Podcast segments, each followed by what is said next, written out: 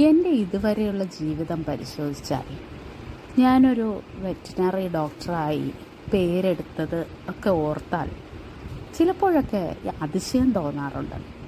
ജീവിതം അങ്ങനെയാണല്ലോ. നമ്മളെ ഒരൊഴുക്കിനൊത്ത് അങ്ങ് കൊണ്ടുപോകും. ആ ഒഴുക്കിൽപ്പെട്ട് ഏതെങ്കിലും ഒരു തുരുത്തിൽ എത്തി നിൽക്കുമ്പോഴായിരിക്കും നമ്മൾ തിരിഞ്ഞൊന്ന് നോക്കുന്നത് അല്ലേ? ഞാൻ കുട്ടിക്കാലത്ത് ഈ പറഞ്ഞതുപോലെ ഒഴുക്കിനൊത്ത് നീന്തുന്ന ഒരു കുട്ടിയായിരുന്നു. പക്ഷെ പഠിക്കുന്ന പാഠഭാഗങ്ങൾ നന്നായി ഞാൻ എപ്പോഴും പഠിക്കുമായിരുന്നു. അങ്ങനെ പഠിച്ചു. എസ് എസ് എൽ സിക്ക് നല്ല മാർക്കോടെ പാസ്സായി. പ്രീ ഡിഗ്രി നന്നായി പഠിച്ചു. എൻട്രൻസ് എഴുതി. സ്വാഭാവികമായും ഏതൊരു കുട്ടിയും ചെയ്യുന്നത് പോലെ അന്നത്തെ കാലത്ത് എൻട്രൻസ് എഴുതി എം ബി ബി എസ് കിട്ടിയില്ല. വെറ്റിനറി ആയിരുന്നു അടുത്ത ചോയ്സ്.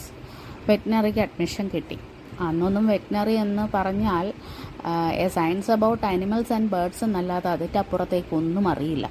പക്ഷേ അന്ന് ജോലി സാധ്യത നന്നായി ഉണ്ടായിരുന്നത് കൊണ്ട് കേട്ടവരെല്ലാം നല്ല അഭിപ്രായമാണ് പറഞ്ഞത്. എനിക്കാണെങ്കിലോ ഞാൻ അന്നേ വരെ ഒരു പശുവിനെ തൊട്ടിട്ട് പോലുമില്ല. ചാണകത്തോട് വലിയ പ്രതിപത്തിയൊന്നുമില്ല താനും. പക്ഷേ ഒന്നും ചിന്തിച്ചില്ല എന്നുള്ളതാണ് സത്യം. വലിയ ഇതായി കാട് കയറി ഒന്നും ചിന്തിക്കാതെ പഠനം എന്നുള്ള ഒരു ലക്ഷ്യം മാത്രം മുന്നിൽ കണ്ടുകൊണ്ട് വെറ്റിനറി കോളേജിൽ പഠനത്തിനായി പോയി. പഠനമൊക്കെ കഴിഞ്ഞു. നല്ല രീതിയിൽ തന്നെ പാസ് ഔട്ടായി ഇറങ്ങി. ഉടനെ തന്നെ കുറച്ച് മാസങ്ങൾക്കകം തന്നെ എംപ്ലോയ്മെന്റ് മുഖേനയായിരുന്നു ആദ്യത്തെ ജോലി കിട്ടിയത്. എംപ്ലോയ്മെന്റ് വഴി ജോലി കിട്ടിയത് എറണാകുളം ജില്ലയിലെ വെണ്ണിക്കുളം എന്ന സ്ഥലത്തായിരുന്നു. ഈ വെണ്ണിക്കുളം എന്ന സ്ഥലം അന്ന് അത്ര വലിയ വികസനമൊന്നും എത്തി നോക്കിയിട്ടില്ലാത്ത ഒരു സ്ഥലമായിരുന്നു. പക്ഷെ ഇപ്പോൾ അങ്ങനെയല്ല കേട്ടോ ഈ അടുത്ത സമയത്ത് ഞാൻ അതുവഴി പോയപ്പോൾ എനിക്ക് പണ്ട് മൃഗാശുപത്രി നിന്നിരുന്ന സ്ഥലം പോലും തിരിച്ചറിയാൻ കഴിയുന്നുണ്ടായിരുന്നില്ല. അത്രയ്ക്ക് മാറിപ്പോയിരിക്കുന്നു അവിടം. കേരളം ഒട്ടാകെ നല്ല മാറ്റങ്ങളാണല്ലോ. ഈ പത്ത് ഇരുപത് വർഷമായി ഉണ്ടായിരിക്കുന്നത്. അതിന്റെ ഒരു പ്രതിഫലനം അവിടെയും കാണുന്നു.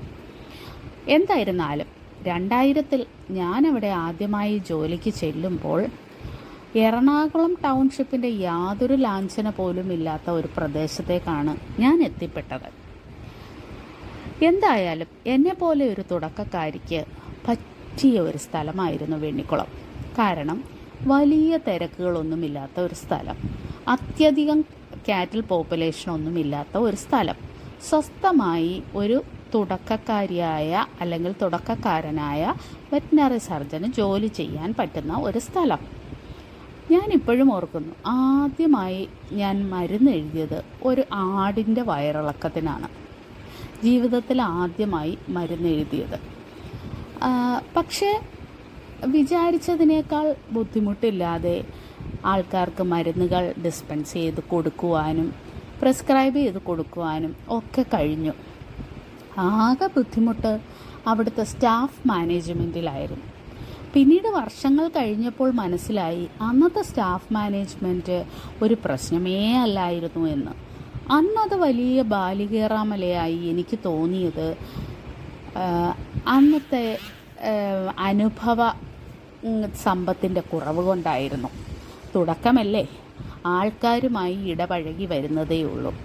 സോ ആദ്യമായി ഒരു ജോലിയിലേക്ക് പ്രവേശിച്ചപ്പോഴാണ് ഞാൻ ജീവിതത്തിന്റെ പരുക്കൻ യാഥാർത്ഥ്യങ്ങളുമായി ഏറ്റുമുട്ടുന്നത്.